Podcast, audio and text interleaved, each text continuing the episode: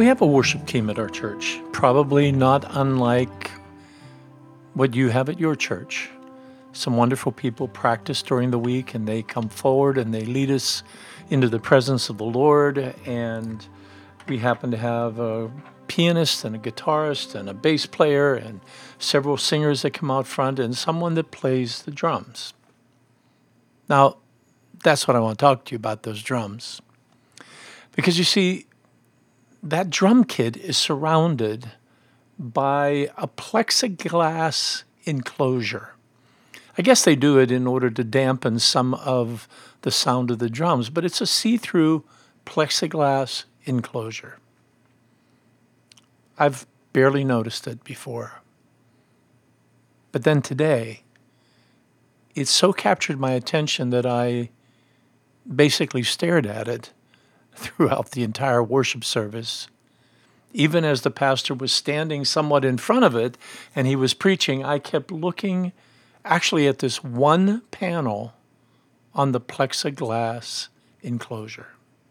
I even counted the panels. There were six panels, but there was one that really captured my attention. You see, it was perfectly reflecting in detail one of the stained glass windows in the church that was off to the right. As a matter of fact, I would say to some degree, the brilliance of the reflection matched the beauty of the color of the actual stained glass window. I don't know that I've ever noticed this before, but today it was almost rainbow like as it reflected off of this plexiglass. There were different shades of blue and red and yellow, all moving together. And it was absolutely stunning. And at first, I, I kept staring at it because it looked actually so beautiful. And then I began to realize that it could be, just maybe, that the Lord was using it to speak to me. Because I began to all of a sudden ask the question what kind of a reflection am I? What is it that I do reflect? What do people see when they look at me? It caused me to get in my Bible and turn to Genesis chapter 1. And you know that this is in part the story of creation. And in verse 28, it says, Let us make human beings in our image, in our likeness, so that they may rule over the fish in the sea and the birds of the sky, over the livestock and all the wild animals, over all the creatures, and move along the ground. So God created human beings in his image in the image of God, he created them. Male and female, he created them. And then it goes on and says, Be fruitful, multiply, rule over the fish of the sea, the birds of the sky, and every living creature. But the bottom line is that as a human being, I am made in the image of God. And to some degree, I reflect to others this image. This is the whole idea of imago Dei, the image of God, that we are all created with great value, that there is wonder inside of us, and that as we allow the Lord to do a deep work in our hearts, we begin somewhat naturally to become a reflection of God. Now, I'm not saying this is something we have to work at necessarily. It's more something we need to be awakened to.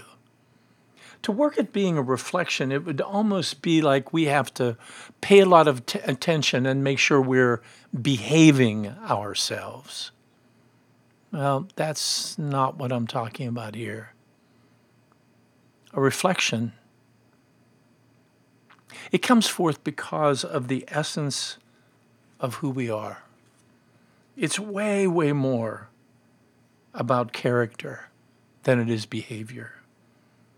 And it's reflecting, if you will, as we grow, the work that God has been doing deep inside of all of us.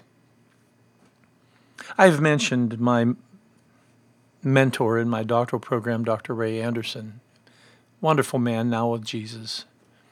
And he used to say that the fundamental job of a Christian is to reveal the nature of God and reconcile people to God.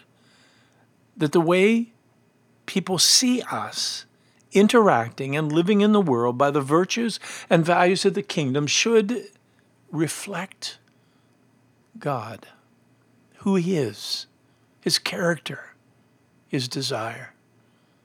And as they see this, we then become more conscientious about inviting people to know this God who's been reflected in our life because of the great work of Jesus Christ, our Lord and our Savior. Now, of course, we get to the place where someone asks, like, well, well, how practically do I begin to reflect God in the world? Well, I would say one, by being loving to whatever degree you can. Express the love of God. Whether it's in small ways of greeting people and having a conversation with them, getting to know them, recognizing them, or more sacrificial ways of love. God is love, and we are to be a reflection of that love.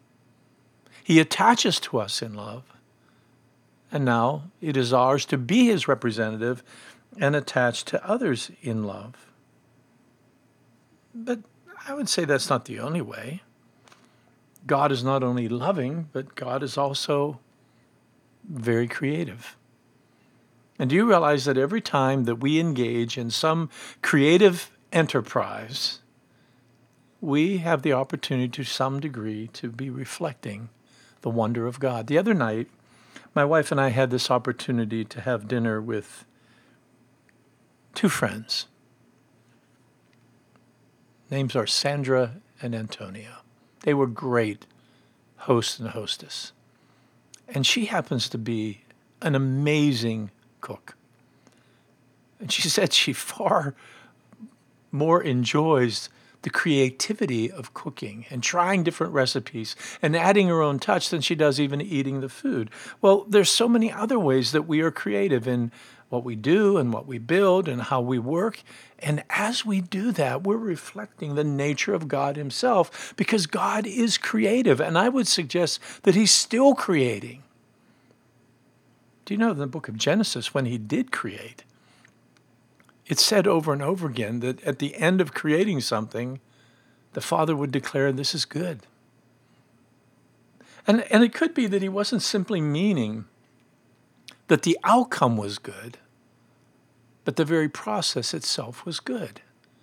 And so, as human beings, our ability to be loving, our ability to be creative, these are ways in which we are reflecting God. Just like those beautiful colors were reflecting to me off of the plexiglass. So we have the opportunity to reflect God. I think there's a few other things that we can say is that God is certainly relational. Our God is a Godhead Father, Son, Holy Spirit, a dynamic relationship that goes on in between each member of the Trinity. And when we build relationships, when we're part of a community, when we support one another as human beings, when we connect, we are in many ways being reflective of God Himself because God is a community. One, of course, but three in one. And this is what's so desperately needed in the world. Uh, there are individuals that are not dynamically attached to anyone not in a dependent way, but in a way of deep connection.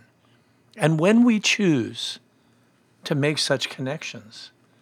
Believe it or not, we're, we're having the opportunity to reflect who we are in God. Now, when we do things that are unloving, when we're mean spirited, when we fail to invest the gifts that God given us, we're not reflecting God. But as we grow, and as we do, we begin to find that God is mirrored in us. And it's part of what it means that in, in fact we are made in his image. I guess I would say we also reflect God in that we are spiritual beings. Yes, we have a body, and that body is physical, and we need to pay attention to it, but ultimately, we are spiritual beings having a physical experience. And our hunger for the things of the Spirit, and our willingness to be sensitive to the Spirit, and the fact that we host the Holy Spirit, these are all ways in which a human being reflects the image of God. And there's a beauty to that. Now, let me go back to say that if it's something you have to work at, well, I think today I better go forward and make sure I'm being good. Well, there's probably a deeper work that God still wants to do in your life. But do you know that it was just the light shining through the stained glass window that gave birth to this beautiful reflection? And actually, the plexiglass did nothing but reflect back the beauty that it was receiving. And it absolutely caught me. And so it is with you, as it is with me. As the light of Jesus Christ has come into our lives, and as that light moves through us, we begin to reflect the wonder and the beauty, the presence, the power, the creativity, the intelligence, and the deep love of God. It, it captured me today, obviously. And it's something that I don't want to just see go by the way very, very quickly. I want to be able to think about this and respond to it and to remember that every act of my life in which I am genuinely moved by the Holy Spirit becomes an opportunity to reflect the wonder of God. And we will never know the degree to which someone might get caught up in that reflection and want God in their own life. I didn't have a chance to talk to anyone else today to see if they saw that reflection, but I did. And it made a difference to me. And do you know that today or tomorrow, as you recognize that you're made in God's image, and you let Him continue to do the work in you through Christ, that the light of Christ moving through you might just reveal to one particular person the wonder of God. Because you, you certainly reflect that wonder.